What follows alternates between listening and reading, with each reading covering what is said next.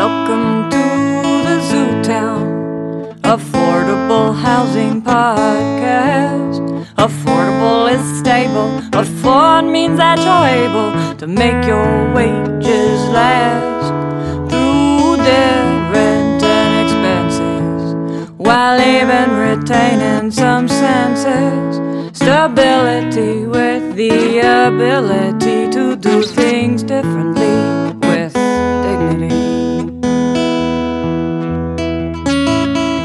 Greetings and thank you so much for listening to ZAP, the Zootown Affordable Housing Podcast.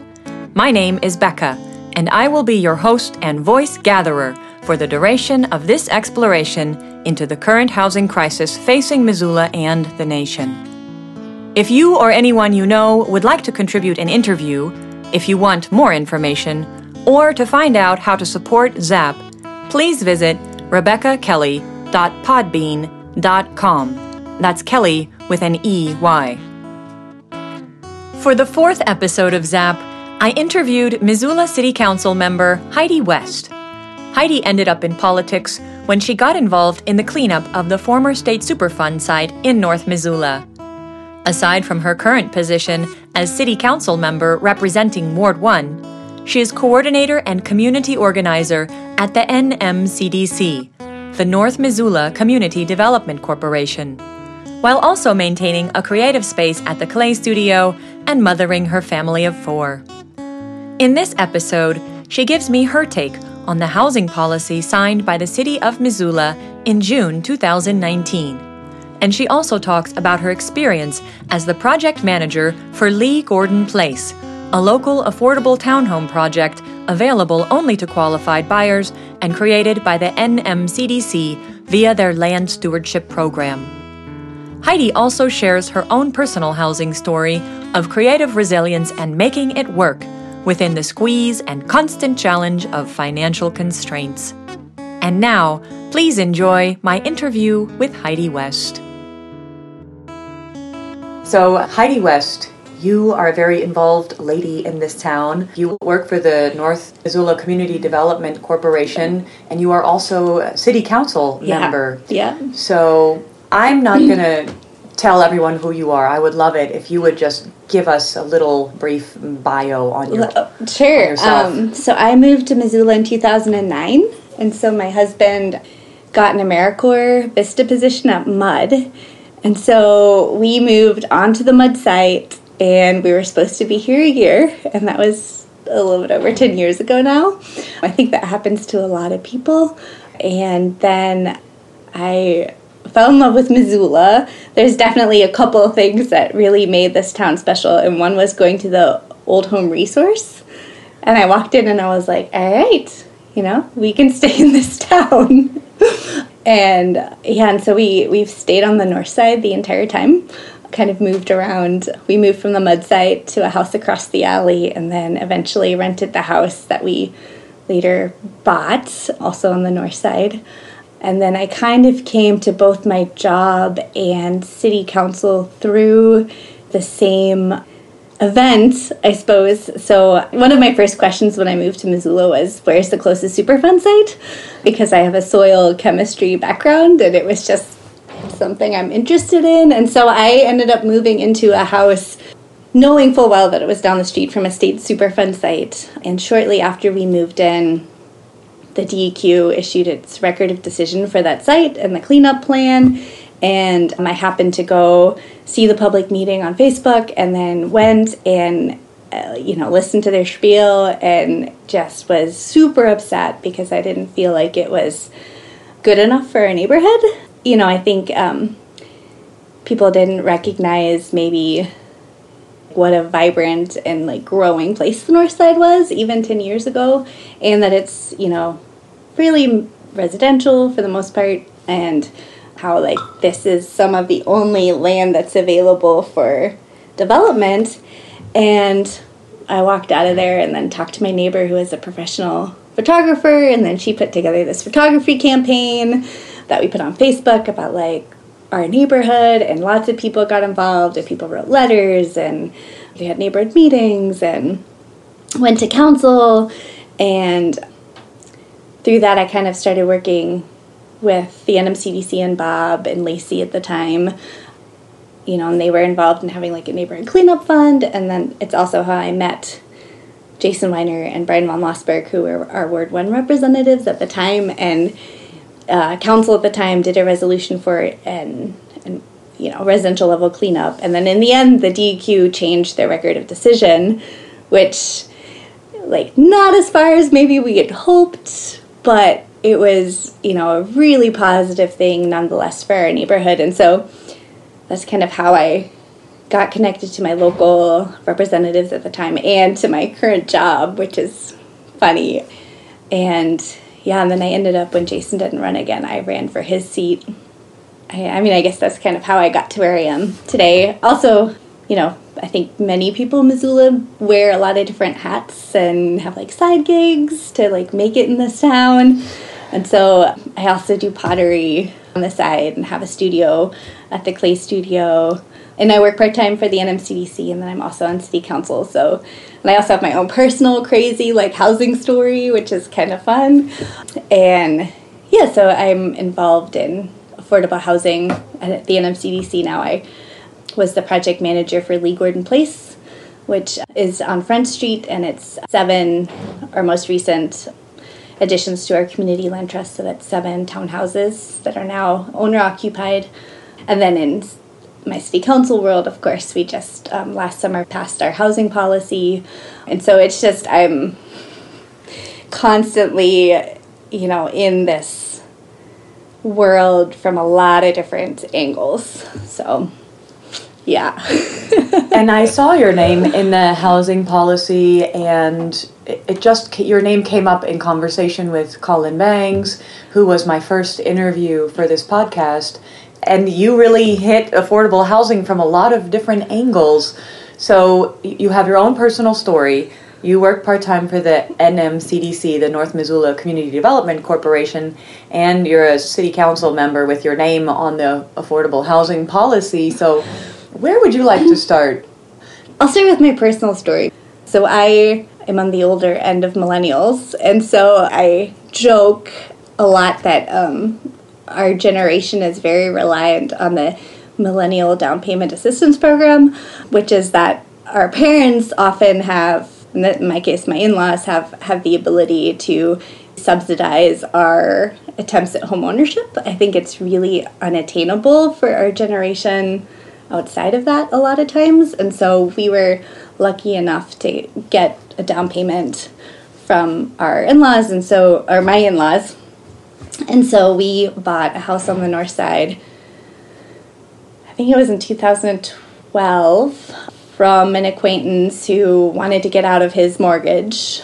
And uh, we were really sick of renting from slumlords. We've had some really horrible rental experiences in Missoula and and had to put a lot of work into like every place we rented to make them livable because that's all we could afford and um, and so we ended up buying a house that was basically a teardown, knowing that we had a lot more ability to be self-directed or you know make those improvements without some landlord coming back and being like, "Oh, you took all that falling down wallpaper out of your kitchen. I could raise your rent." You know, I've been in those situations where, you know, very unfair and you know, very substandard. There's a lot of older, kind of substandard housing in Missoula. And so we bought this house. And when we bought it, we were on, you know, food stamps and on LEAP and all of, you know, qualified for property tax assistance and all of those programs. And so it was just this long term vision of like, okay, we're just gonna like try and save like crazy. And someday we're gonna make it work. And so uh, it's been like a year and eight months since we tore down most of our house. We bought a bus. We lived in a bus for seven months, in a school bus, a 30 foot school bus. And um, while we, yeah, like basically really leveraged all the equity we had in that house to like build something that could accommodate, you know, our family. So I have two kids and a husband, six chickens, five chickens, one day. And it took finding like builders to work with that were willing to take the risk of working with the homeowner because I was like, you know, I'm going to be the general because as a homeowner, you're allowed to do that. And then actually, I think a lot of times builders get maybe have bad experiences where homeowners don't do all the work they say they're going to do. And so it's been this huge process of like, I insulated the whole house. We built cabinets from plywood, you know, like a whole lot of sweat equity. It's insane. but in the end, like we're refinancing on Monday. And like I'm buying my own house back basically. But yeah, it's it's been a huge adventure, um, but also like kind of a it was kind of a make or break moment where like if we can't do this then there's you know can we stay in missoula sort of gamble and running a lot of numbers and we're almost done with that so you know i think we got really lucky being able to you know we have some access to intergenerational wealth if you will um, not that my in-laws are wealthy by any means but i think a lot of people don't have that access especially if you don't come from a background of home ownership. Like that is our main wealth building tool we have in our country. You know, and if you don't have access to that, it's really hard to make that transition from being a renter to a homeowner and then, you know, moving up the socioeconomic ladder.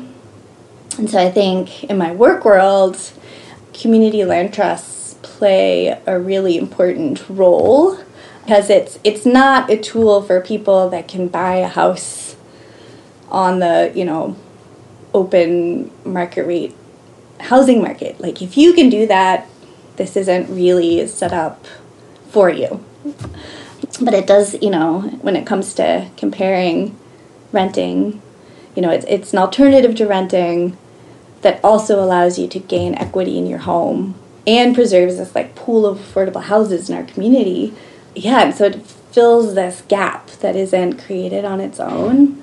How is NMCDC able to do that? Create a land trust, put homes on it that people can afford? Yeah, so back in 2000, um, there was some seed funding for it, and it, it's largely, it's heavily subsidized by federal HUD funds, so housing and urban, urban development. development. Yeah. And so both home funds and community development block grants grants have been used to build our CLT. Um, and so we have five single family homes on the north side, and then we have Burns Street Commons, which is 17 units. Those are condos, slightly different, really just layouts, like how things are like they're stacked units versus side by side. 25 units over at Clark Fork Commons, and then seven at Lee Gordon Place. And so the idea is that, you know, we are the owners and developers of these units. And then we sell the units and we keep the land. And that allows us to pass that subsidy on to the next buyers um, by bringing houses to the market like vastly under market rate. And then when the unit sells, that the owner passes that benefit on to the next person and perpetually. The idea is that we preserve affordability forever, ideally. As a land trust, it has to stay affordable, right, for perpetuity? Yeah. What happens when the land value goes up? That's a great question. Um, so, because we're a 501c3 in Missoula County, at least all of our, um, we've gotten the land to be tax exempt. So, that part isn't taxed at all. We do pay SIDs, so if there's a, like a lighting SID, and SID is a special improvement district, there could be a variety of different SIDs on a property. What you know, you can finance your sidewalks, for example, and then you pay it back over several years. Or lighting is one that's most properties in Missoula fall under. So those still apply, um, but the homes are taxed, but they are appraised differently from market rate homes, and so they have their own appraisal process and it's based on replacement value. And so it will inflate over time because replacement costs go up, uh, you know, because construction materials go up, but it doesn't inflate as quickly as our market is these days. So it's a little bit more of a steady trajectory, it's a little bit more predictable. So it's not a good indicator just because you know houses around our developments are selling for vastly more over the past couple years it doesn't impact their property tax values so they're a little bit isolate or insulated i should say from those market swings so a, a buyer a potential buyer of one of these land trust townhomes or condominiums uh, first of all their income has to qualify mm-hmm. right and then if they do buy, then sounds like they also have a different tax structure mm-hmm. than somebody who owns a standalone single family home uh, in Missoula on its own land. So, yeah. does that mean that folks who buy a home like that are also paying less taxes? It should, yes. They are still contributing to the tax base, but because the land is taken out, and usually when you look at property taxes, there is more like the, the structure has more value than the land. So, you know, I think we still contribute, like our homes and our homeowners still contribute a lot to the tax base. But if it was a, you know, just a market rate home, they would pay more in property taxes compared to this. And there's a lot of benefits to community land trusts. One is is that it really encourages people to stay in their homes. You know, it's a long-term investment. Don't allow people to rent them out. Like this has to be their primary home. And according to HUD, like there's a definition for that. So that means you live in your home at least nine months out of the year. So if you wanted to leave for the summer or have a family member you need to go take care of and help for a couple of months, like that doesn't, you know, that doesn't jeopardize those rules. And it also I think, especially in a place like Missoula where we see a lot of vacation rentals or absentee landowners or folks that just come to Missoula for like a few months out of the year, you know, maybe it's their second home.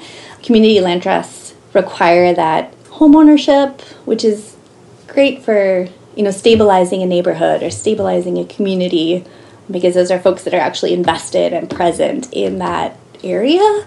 Yeah, so I think that's a that's a huge community benefit. I make all of the future homeowners meet with me ahead of time so we can have this conversation about like requiring it to be your, you know, primary home. The other thing is I always tell people that, you know, you want at least plan to be in one of our homes for 5 years because there are costs to selling your home. There are things you have to consider and I think especially if you're a first-time home buyer, you don't think about that because you haven't been through that process yet. And the way we make sure the home stays affordable in the long term is that we have a resale formula that caps your unearned equity that you can earn. So we say you can earn 1.5% per year of unearned equity, which is different from your earned equity, which is, you know, your down payment and what you're paying down on your mortgage. That is all yours as a buyer. And what that means though is that, you know, there's a limited amount of profit you can make on a resale. And if you only plan on being in that home for two years or three years, you know, basically the cost of selling a home and the unearned equity you're gaining is a wash. Just to be very like intentional about what purchasing a home means. And for the most part, people stay for a really long time. Of course, you know, people's lives change too. Maybe they get a better job somewhere else and you know, there's some unpredictability to the future, but to make sure that people are invested in, you know, staying in that home for a while. You know, I'm in my, my third year of having my real estate license, and in the first couple of years, and I've always rented, I don't currently own a home, but in my first couple of years of having my license, it became so apparent to me that homeowners really care for their home mm-hmm. and where they live so much differently than renters do.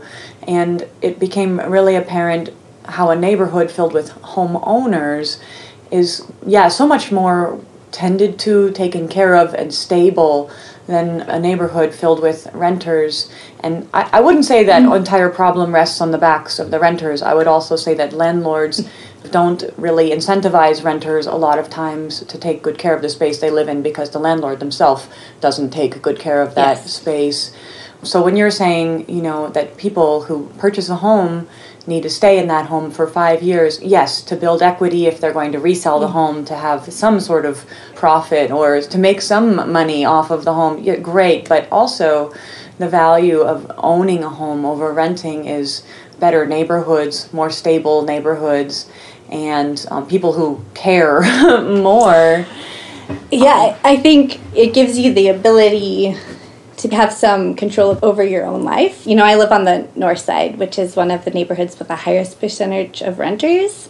And I was a renter on the north side, and I have to say that there is a disparity between the amount of impact you can have as a renter in your own environment and that's not it's not fair and a lot of that has to do with how invested, in a lot of cases, your landlord is in your neighborhood. And if it's not their neighborhood too, you know, there's a there's a disconnect there, and you're not going to care if your neighborhood, you know, the tenants probably care very much about whether you have sidewalks or streetlights or all those amenities. But if someone isn't using or living in that neighborhood, you're not going to be as invested. And I think that you know, this is an ability to be more anchored, I suppose, and also, you know, have a lot more say about the space you live in, you know, because I think, you know, whether it's like, you know, painting your walls, you know, th- those little things, like total little things, but just having a lot more self direction than you're allowed many times in a rental situation.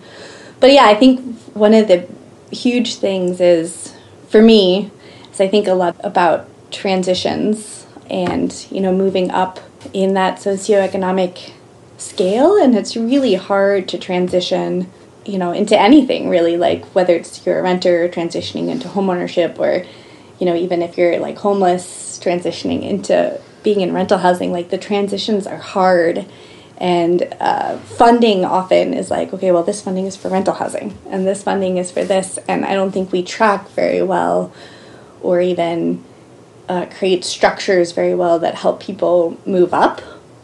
You know, and I know when we were on food stamps, for example, one of my friends was going to nursing school, or her husband was going to nursing school, and so they had access to a program that would help pay for their childcare. And so I was like, okay, I'll watch your kid, you know, and I could only get paid the reimbursement rate, like state level reimbursement rate for daycares, which was like four twenty five an hour, you know. But I was home with my kids anyway, so I was like, all right, you know, I like your kids, my kids like your kids, let's hang out.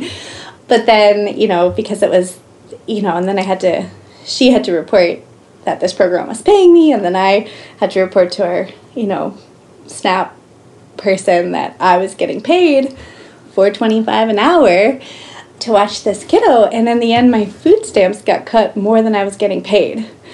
And you know, it's that sort of thing where like we don't really create systems to enable people to move up easily. Like it takes a lot of thinking and planning and like navigating these systems to make those transitions. And I think this is like a great system, I guess, or structure that kind of plugs in and you know, we've had people use housing vouchers to purchase homes, and then instead of it paying rent to a landlord, it pays their mortgage and also allows allows them to gain equity and then you know eventually transition you know and have some financial benefit to themselves instead of just passing it through to the landlord which is super i mean that's super exciting so. It's a big deal when the monthly payment that you make to keep your living situation going stays in your own let's say pool of money mm-hmm. rather than going into someone else's pocket and funding someone else's lifestyle. And if there's anything i've learned from the the several interviews that i've done already for the zootown affordable housing podcast it's that the whole community benefits from people having stable places to live. And i feel like that's what you're also saying.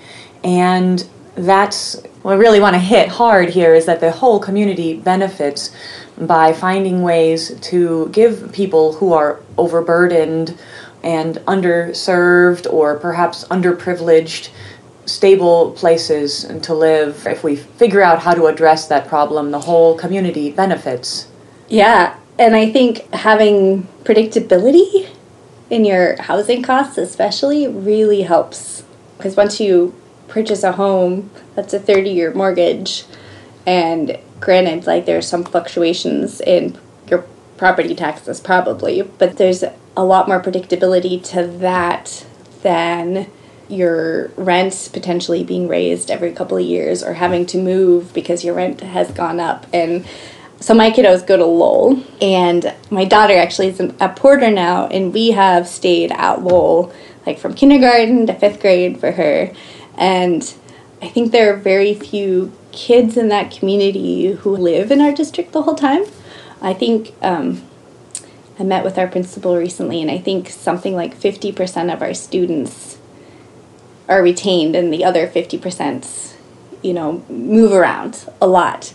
And, and that has huge implications on how teachers act in their classrooms and the challenges that teachers have with students but also you know challenges for the students that stay and the students that move around a lot. And i think predictability and stability has so many benefits for all of our community members including kids. And you know and then there's all the, the benefits of being able to be invested in your neighborhood and your space uh, in your school you know all of that that really comes with stability. And it's a huge yeah, a huge social benefit that I think we don't often maybe think about. And I, I think this is a good time to segue into the housing policy that Missoula signed in June of 2019, uh, making Missoula home. And this housing policy is geared towards creating affordable housing in Missoula, and it recognizes that we currently have a housing crisis, that the cost of buying, purchasing a home has not only gone way up, it's gone up so high that even a four person family has trouble affording the average priced home. And I know that since I got my real estate license uh, until the current moment, the average price of the of a home in Missoula was $260,000 when I started, and in a mere three years later, it's at 305. Yeah. So, and I work a lot of side jobs, and my income has not gone up at all, and I am not the only one. Wages have not gone anywhere.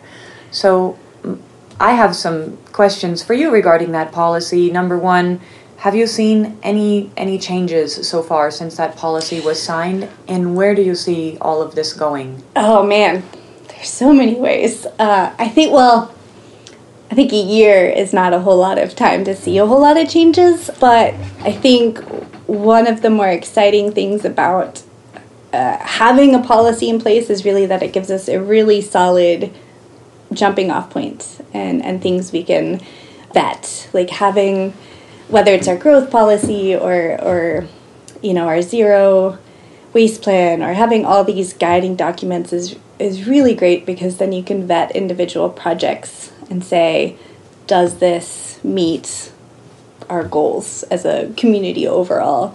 I think one of the exciting things is that missoula is really thinking about how to create financing mechanisms for affordable housing um, having worked on a HUD funded project, Lee Gordon Place uh, sold last spring, so spring of 2019, and that was like, I think it took us three years to develop. Overall, it was like my project for about a year and a half, two years of that. I kind of took it on midstorm. Didn't know very much about what I was doing, but what I can tell you through that experience is that our funding sources are incredibly limited from the federal government, and that's where most of our subsidy, whether it's for homeownership or rental, comes from these days. So we either have home, community development block grants, or low income housing tax credits, and those are kind of the three pots we have, and they're all decided on the federal level. And then the tax credits are then allocated on the state level, so it's competitive. You're competing against all of Montana, and the reality is like Missoula isn't the only community experiencing a housing crisis. Pretty much all of Montana is, and yeah, like Montana is a beautiful place to live, and the housing prices across the state, for the most part, are incredibly high and often not in line with wages. And so it's really hard to go and sit through one of those allocations because every project you see is worthy.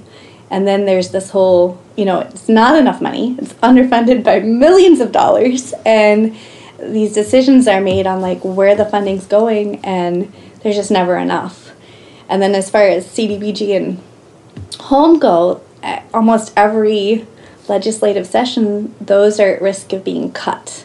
CDG. CDBG, Community Development Block Grants, right? And so there, there are these kind of political tools that get bantered around, and it's really challenging. Um, and so I think exploring ways and creating local funding sources that have more flexibility and we have more direct control over is huge. And I'm hoping that we'll figure out the best ways to fund that and then best ways to grow that. And I think the other really exciting thing is is that all of those funding sources that I just mentioned come with a lot of strings attached and and kind of structural placement, I guess, like of where you get more points for locating your projects in low income areas. And I don't think that concentrating low income housing in low income neighborhoods is really a healthy thing for neighborhoods. I think we all know that people have better life outcomes, whether it's like kids or adults, if, if we live in mixed income neighborhoods. And I think that taking some of that control and trying to get affordable housing throughout our community is to everybody's benefit. And so I think that again taking some of that control of like where affordable housing is built into the city of Missoula's realm equalizes where that development is going to happen potentially and also just is going to be better for like neighborhood health and people's life outcomes. I think the invest health work that's been happening, I don't know if you've people have talked about that a lot. yet, but we got a Robert Wood Johnson grant several years ago that has been looking at health equity and health outcomes in Missoula, and there's this huge inequity in like people's health outcomes in our three most low income neighborhoods compared to the rest of Missoula.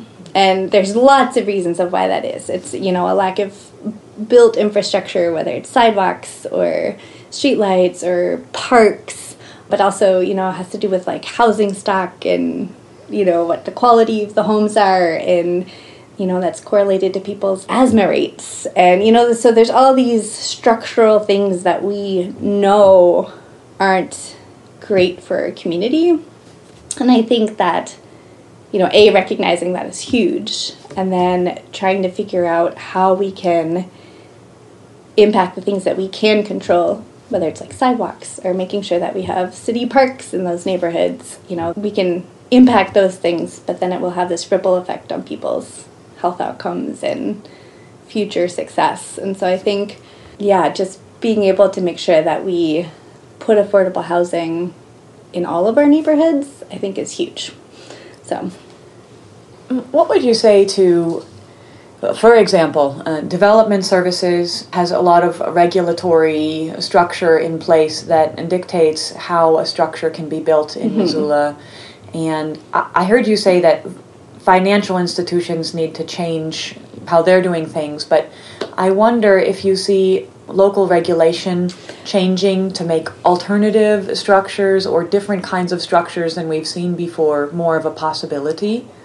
Well, I think there's lots of room for improvement always um, and i think that one of the things is uh, in the near future we can see a, a, maybe a revisiting of like how we do subdivisions i think we're seeing a lot of townhome exempt developments so what we call teds lee gordon place was a ted and i think that there's lots of reasons why developers choose that path over subdividing one is that you know you can have smaller they're not true lots, but you can have smaller parcel sizes. And so bringing these things in line with each other, I think, is a, great step forward. I also I think that there are some downsides that have to be considered when you're developing uh, potential downsides when you're developing TUDs that, especially on the larger scale, where you don't end up with public infrastructure.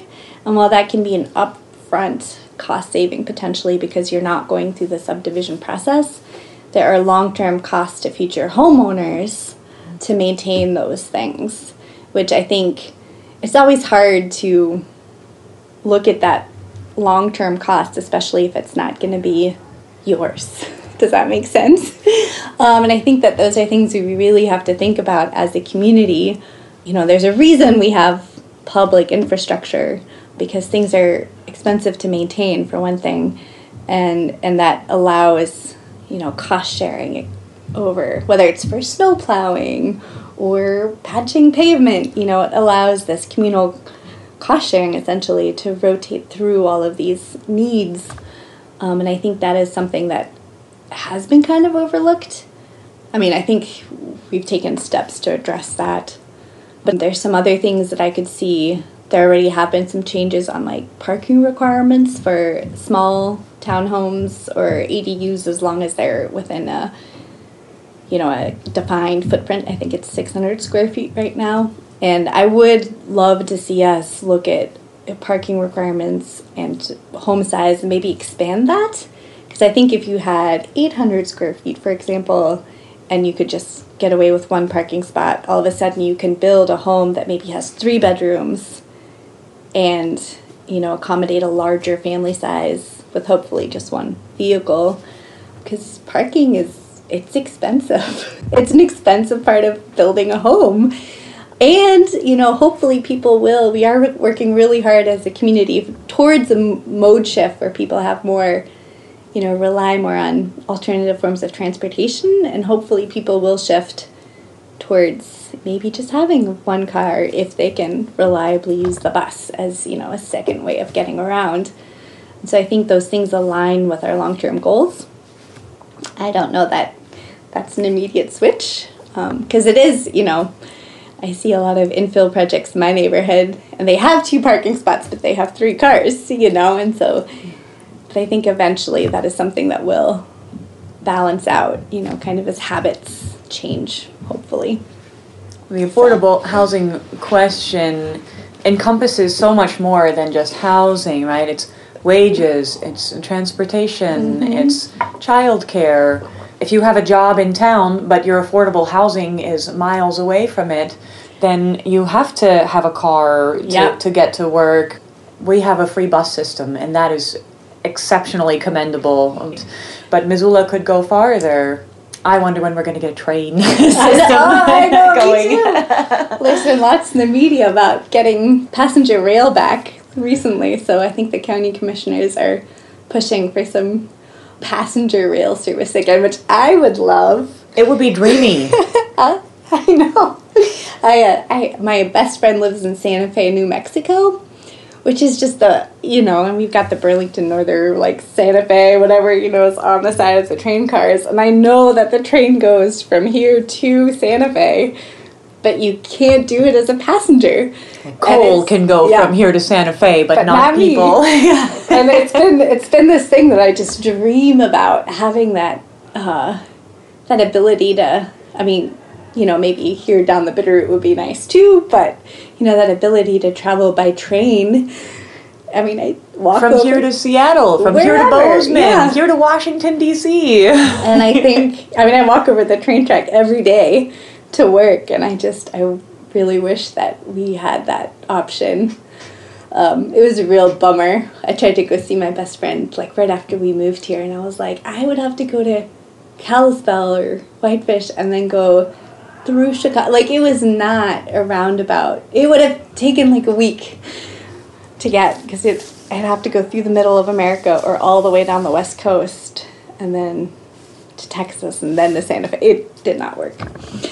But yeah, I think really talking about those interconnected things is huge and I think a lot of times it's a real shift from talking about like the price tag of a house because um, that's one thing to look at but if you're having to drive, you know, a long distance to work, childcare is, you know, this huge other other thing.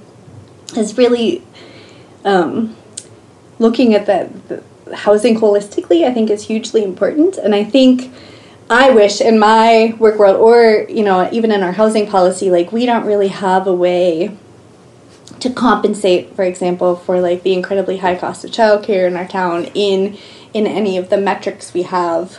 So I think that's a, a really important thing to talk about, and I think Missoula is also doing some really exciting work in that world.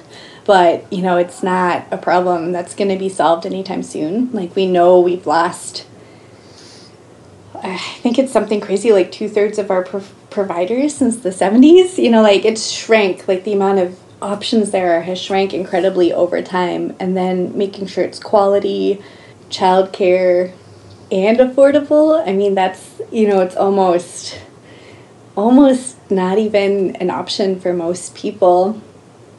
And there is a definition to like what affordable housing is. And often it gets thrown around like this term that doesn't have a definition. And so in my work world the term affordable housing means that you can afford to live in your home and spend roughly 30% of your income on housing costs. And our community land trust serves people that make 80% area median income and below and so, whatever those wages are, so for a family of one, I think that's, or a household of one, I believe that's 42,100 right now, and then it goes up with additional family members what you can earn and be considered 80% AMI. And so 30% of whatever that number is is what you should be spending on your housing. And for many people in Missoula, that's not a reality. I know when we first moved to Missoula, and lived at Mud, my husband was making an AmeriCorps Vista stipend, and I uh, we got a rent reduction because I did like a partial work trade to get hundred dollars off of our rent, and I think his stipend was like just over eight hundred dollars, and we were paying four hundred in rent, you know. And then I had I moved here with a kiddo. My daughter was fourteen months old, and I had you know, I landed in Missoula, and all of a sudden, I, you know, it's this trifecta of not being able to find a childcare spot for a kiddo under two. It's really challenging. And then also just not being able to find a job that paid enough to pay for that childcare. And so I just, you know, transitioned to being a stay at home mom till one of my kids was in kindergarten and the other went to Head Start. And then I started working part time. But yeah, it was just this thing where like I could not make the math work to to balance out all those things, and it really came down to being, you know, do I want the stress in my life to work a full time job to just pay childcare, and we would basically financially be in the same position, or do I just stay home with my kids and you know, we're in the same financial position, but there's a whole lot less like balls to keep rolling and a whole lot less stress to deal with. Um, which I feel very lucky that I, you know, not everybody can make that choice.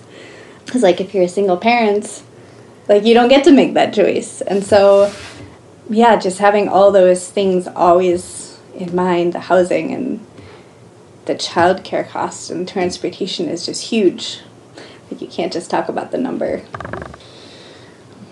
What about you, Heidi? You're you're in city council now, and you hear all of our elected members of city council talking about the affordable housing problem and addressing issues like for example, on 4th, right behind the bridge, there's currently this project with 40 units, and I heard that 20% of those units need to become affordable mm-hmm. housing. Mm-hmm. And since we have this policy in place, I just read an article in the Missoulian yeah. about it. So, since we have this policy in place, people are saying this project needs to include at least 20% of affordable housing, and the developer is saying we can do 15%, but otherwise the numbers don't work. And what do you see, you know, happening with, with projects like this, or what do you, what would, what's your ideal scenario? My ideal, well, I won't speak to Fourth Street specifically since um, it hasn't we're in weird like a quasi judicial role when it comes to land use decisions. So like all of our conversations land goose? l- land use Oh. sorry um, uh, positions or decisions and so like all of that has to kind of happen in the public sphere but we did pass part of this on and the conditions right now do include 20% but there'll be one more opportunity for public comment and for things to change. But right now the conditions do have 20% affordable housing. I think that there are still some things we can create. Like i think it would be great to have some sort of a policy in place that deals with you know right of way vacations and expectations of community benefit through those so the reason we can even have the conversation about having 20% affordable housing at 4th street is because the developer is asking for a right of way vacation And would you tell us what that is? yeah, so um, basically, there are parts of town that have rights of way put over, like, although lots, you know, at the edges of lots potentially. Um, and so those right of ways, the city basically doesn't own, but holds in trust for public benefit. So it could have a sidewalk in it, it could be a right of way for a street, and they are not always built out. You know, uh, when Missoula was platted, you know, over a hundred years ago, parts of town were platted way back when, and it was just kind of this grid system that was plopped down on top of the what's the word topology. Um, so some of the things just will never be streets, for example, because it's you know on super steep grade up the edge of Waterworks Hill, or you know Sentinel, or you know just not buildable space, and so or at least not buildable for things like streets or sidewalks. And so every now and then we see right away vacations, and sometimes it's like, oh, this right away is like 60, you know, wider than the public infrastructure needs to accommodate. And so um, there's a variety of reasons that could come before us, and they don't always lend themselves well to even having public benefit. But this isn't the first time we've attempted as a council to try and have public benefit in exchange for the right of way vacation. The first time, at least in my time on council, that we've brought this up was when we saw a right of way vacation for Otis Street on the north side. And it was going to be, you know, a, a fairly large rental development. And um, we started the conversation with staff. You know, we don't speak directly to the developers ever. You know, we talk to staff and then staff talks to developers. You know, it's like we aren't directly communicating with folks doing the work. And so I started the conversation with like Eran and staff and some other council members to try and get an affordability requirement on that project. And it ended up the developer basically like took the project back and then reimagined it and it's turned into where Villaggio is now, which is a um, 200 unit all affordable rental housing that the housing authority is developing on the north side. And so while we've never explored what we are exploring right now, I think just having that conversation of affordable housing is a community benefit is super important. Um, but also moving forward, like uh, creating a policy of what those community benefits we're looking for are, I think would be super useful for us as a body and for staff to be able to vet projects and you know have those conversations from the get-go. So It, it sounds to me like what you're saying is that a policy should be in place so that if a property has something like a right of way vacation and the city allows the developer to build on that right of way vacation, then in exchange for being allowed to build on that right of way vacation by the city, the developer then needs to include some something something. Yeah, and I think, I mean, a lot of times um, there are benefits that are that are realized. So um, whether it's like a trail connection or, I mean, there usually is something if the site lends itself to, you know, or has those needs for the public. there's usually something that comes out of it. One example that I've also seen was the Holiday Village. There was a street right away, so that's where um, Joann's fabric and like all those things are. And there was a street right away vacation that was internal to the parking lot, like physically none of it changed. You know, it's a parking lot, you still drive through, but there was a, a street right away that was vacated, and then the developer built out basically the sidewalk that runs along Brooks right there because you know this has been this like way too narrow dangerous sidewalk for a really really long time. And the the right of way that existed for Brooks was too narrow to like make that wider and make it safer. And so these these things happen you know these right of way vacations there often are public benefit that happens as a result of them and they're not always approved. You know that it's not a given. There's definitely there's been a couple that i've seen in my time on council that uh, haven't been approved for a variety of reasons. I mean because we do have goals as a community of having walkable neighborhoods and walkable blocks and connectivity between places. And so um, you know it is not a thing that once if someone asks for it is guaranteed to be given because there are larger community goals at play. So if that makes sense. But yeah and, and i think um, i'll be really excited to see uh, you know where the the next round of of fourth street too. Um, i think there's a lot of there's been a lot of community involvement and um, really a, a, diversity of comments um, that are really, really informative and have been great. So, yeah. Heidi West, I wondered if there's anything that we haven't covered that you would like to add and where you see this going in the next couple of years. I think that on a national and statewide level, we're really seeing a proliferation of community land trusts, um, which is exciting. So that's in my work world. Um, I think as a community, we need all the tools on the table.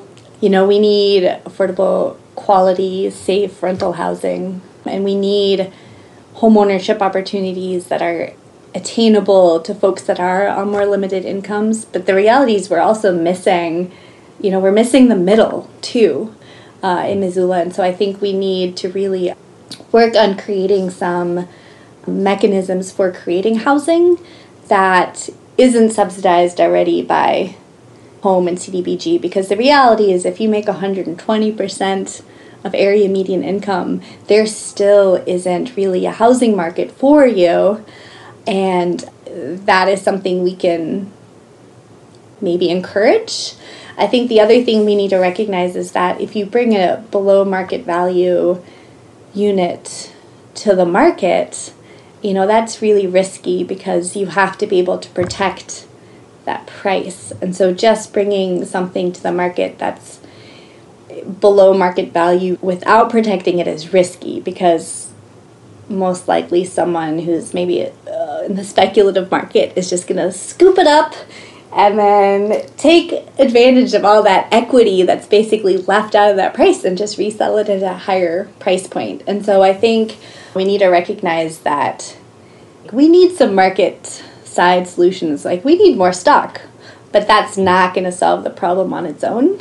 I think we need to make sure that you know we're building stock, but then we're also bringing homes to the market that are protected so we can create and maintain that middle and lower end housing market. And then, of course, um, making sure that people have access to safe and affordable homes, whether it's rental or homeownership, is huge um, because I do think having lived in some really not the best maintained rental homes in Missoula, you know, I think a lot of times affordable, naturally occurring rental housing, you know, there's a reason it's more affordable, but but then there's really expensive trade-offs, you know, because then you're paying a huge amount to heat it in the winter, you know, or it has mold. It, uh, you know, there's all these other trade offs that aren't reflected in the price.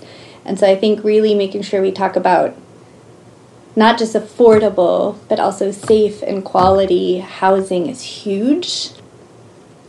I also think everybody, you know, usually loves where they live, and we all come to housing with our own personal experience. And I think one of my most eye opening experiences on council early on was when we had a gentleman comment on the library block where you know where the new library is now. And it was occupied with housing um, mostly rental. But these uh, you know fairly historic homes for missoula and some of them were really beautiful and this um, gentleman came up and gave comments and was like that is all substandard housing and i would never allow my child to live in any of those and it was like soul crushing. It was a soul crushing thing to hear because at that point, like all of those houses were nicer than like the house I was living in. You know, and I at this point had already purchased the house I was living in and I was like, gosh, like I have three broken windows. And and it really like A, it hurt, and B, it really made me like second guess even inviting people to my home because I was like, oh, I love where I live and can see like I know what my vision for this place is and I know where I'm going. It's just going to take a really long time to get there, but it definitely changed how I felt people perceived my home.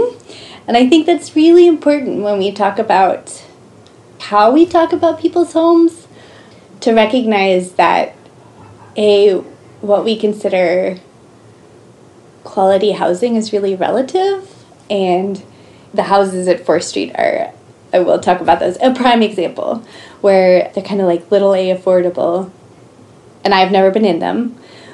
But there are lots of people in Missoula that are living in housing that is not as nice as those houses. And then there's lots of people that are also living in nicer housing. And so having that that perspective and recognizing that it's so relative how we speak about homes because it all is kind of based on our personal experience. And if we've had a really, I'll say it like privileged experience and getting to always choose where we live and having like the financial freedom to like not just choose based on lowest price you know that's a whole different it's just a different world but it's it's really i think recognizing that there's a lot of lack of choice in housing in our community is huge.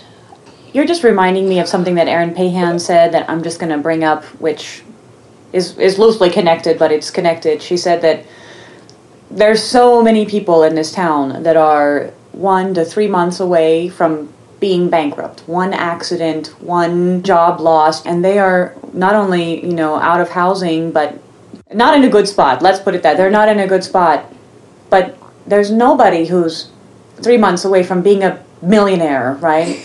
And it's such a huge imbalance uh, in the system where it, works for people who can pay, uh, and it really doesn't work for people who can't pay. And we look at people who can't pay and say, well, they should be able to pay. But you, you said you're a millennial, right? and millennials as a population are saddled with things that they have to pay every month that the generation prior to us wasn't. Like student loan debts mm-hmm. is the biggest thing that comes to mind right now. And one huge student loan payment a month replaces a housing payment basically yeah. let's say that i can't say how many people have told me that they cannot purchase a home right now until they pay off their student loan debts so realizing that our generation is dealing with completely different factors than the generation prior to us is a big place to start. We need new systems. yeah, it's a huge barrier, and you know, in so many ways, especially when we were super low income, like I would spend a lot of time thinking about like what is the one wrong decision I made, you know, that that put us in this position and the reality is, is there's no answer to that. There's no one choice And in so many ways, my husband and I didn't have a lot of those disadvantages, which were incredibly lucky. So there's like these multitude of things, you know, that really enabled us to purchase a home. Many people do have more barriers, especially in our generation. And I listened to a lot of podcasts, and um, I was listening to one about how rem- people don't remember all the good things in life that helped them get to where they are. People are much more likely to remember bad things. And so I think it's hard for us to recognize privilege when we have it because those are good things and we don't like we don't focus on them. Um, and I think uh, I hugely benefited from so my parents were low income too. My mom was single mom and I'm the oldest of six kids. And in Oklahoma, if you go to a state school, basically in ninth grade, I enrolled in this program that had some attainable requirements, which was I had to keep a certain GPA, certain attendance record, and basically I was guaranteed five years of tuition at a state school. And not every state has that. This was, I think it's mostly funded through oil money because we have a lot of oil. You know, and that narrowed my choice of where I could go. But I knew I could go to college and not have student debt. And it was a huge, huge benefit and I ended up getting two degrees political science and studio art. But, you know, and then especially when we ended up in Missoula, we came from Oklahoma, which at the time had the second lowest cost of living in the nation. And moving to Missoula was a huge reality check of, you know, that we totally weren't prepared for. And, you know, even when we were making very little income, the fact we didn't have student loans, we also had to repay at the same time. I mean, it, it was a game changer because, you know, even while we weren't making a lot of money, we weren't having to pay that, you know, student loans for the next foreseeable future. I mean, that's something that I'm constantly thinking about because I think that reality, even for my younger brothers and sisters, they have a lot more debt than I graduated with. And so I think even just within, like, I'm 10 years older than my youngest sister. And just like the shift between in those 10 years of what financial burdens people graduate college with has shifted considerably.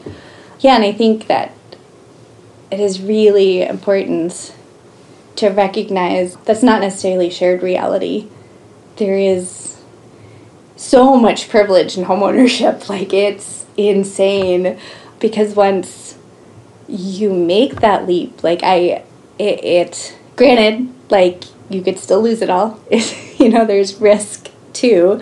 Um, but once we purchased our home, you know, we could take advantage of the fact that we live in a inflating market, you know? And so, like, we purchased, like, a, I mean, really, like, a really rundown house, but from the time that we bought it to the time that we borrowed against the value of that home, the value of it on paper, like, I didn't even have the bank come out to look at it, it went up $60,000.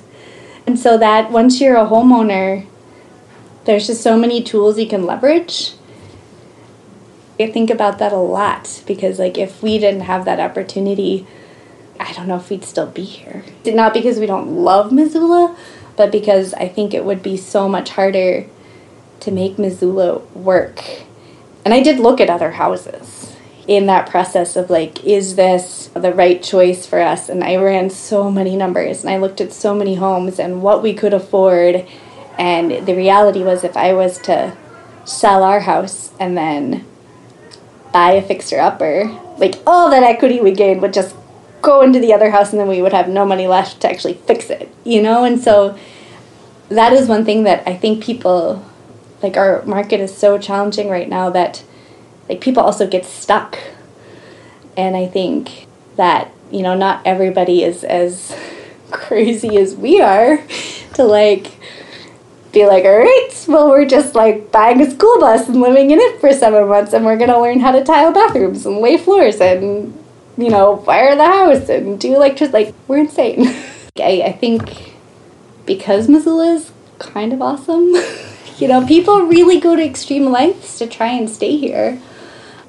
I mean, housing's a huge thing, even when it comes to like having a vibrant community that has like artists and musicians and, you know, little nonprofits that are starting up. You know, like I think um, trying to maintain, you know, a healthy creative community is also really hard when housing prices go up. And that's part of what makes Missoula such a great place to be is that we do have all of those aspects. Like we have access to outside spaces and we have really creative folks and we have things like the Clay Studio and the ZACC and all these like really vibrant organizations and housing's a huge part of that. So anyway.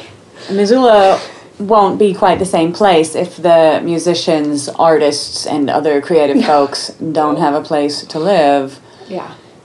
So you at one point um, were very active on the north side and that's kind of how you got into po- politics, right? There was an issue that you saw that needed addressing, and you got after it. And I wondered what you would say to people now who uh, look at the housing crisis in Missoula and don't know how to get involved, don't know what to do, but everything that's in place is fairly prohibitive to the creation of real affordable housing. And what would you recommend to people who want to do something?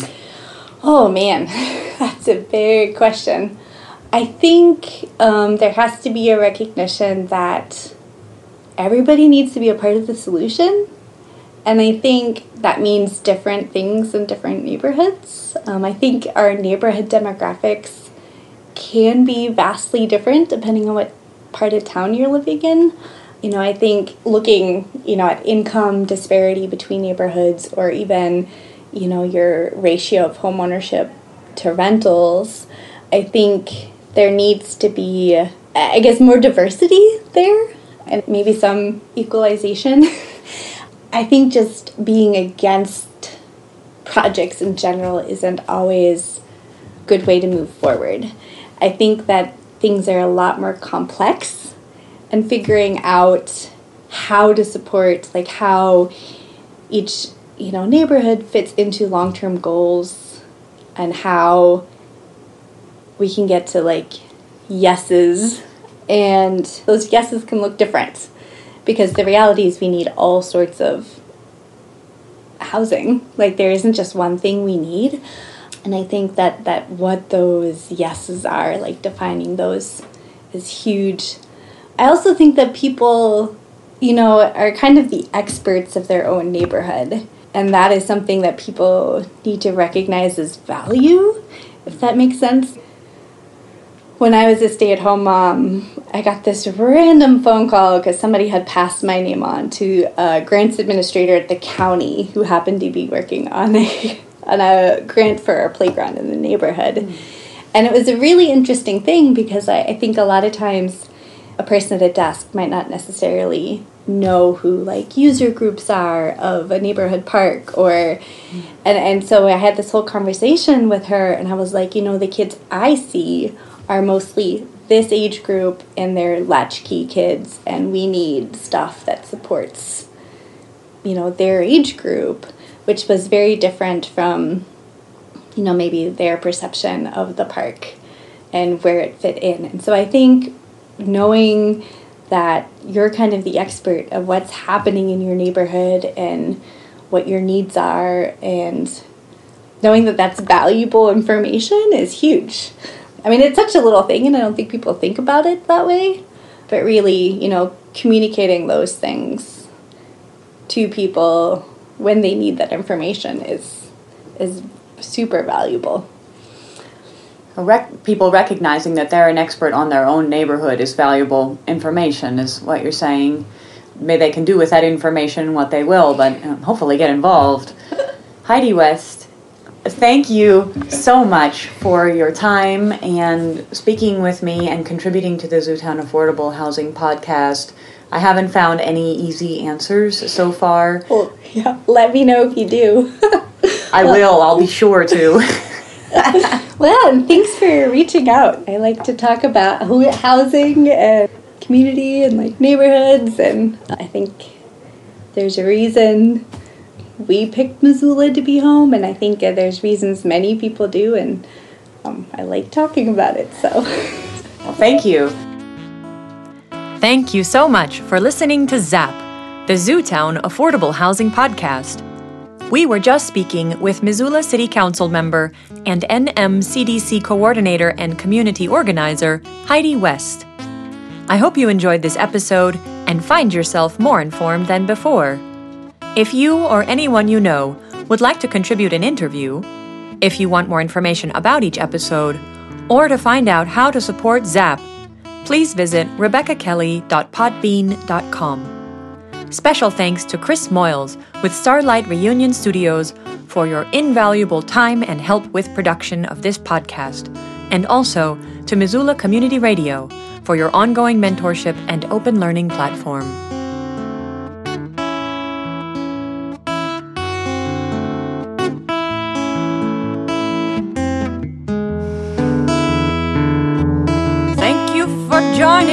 The Zootown Affordable Housing Podcast.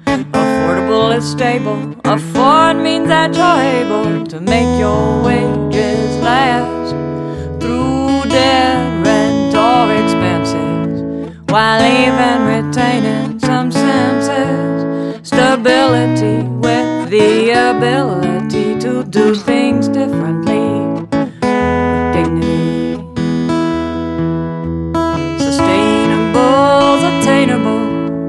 attainable, retainable, unstrainable. Oh, hello, information. Help alleviate this situation and zap. So many alternatives, so many voices filled with ideas on how to live. Start making choices that improve the collective and zap. Incentivize creation and zap. From all collaboration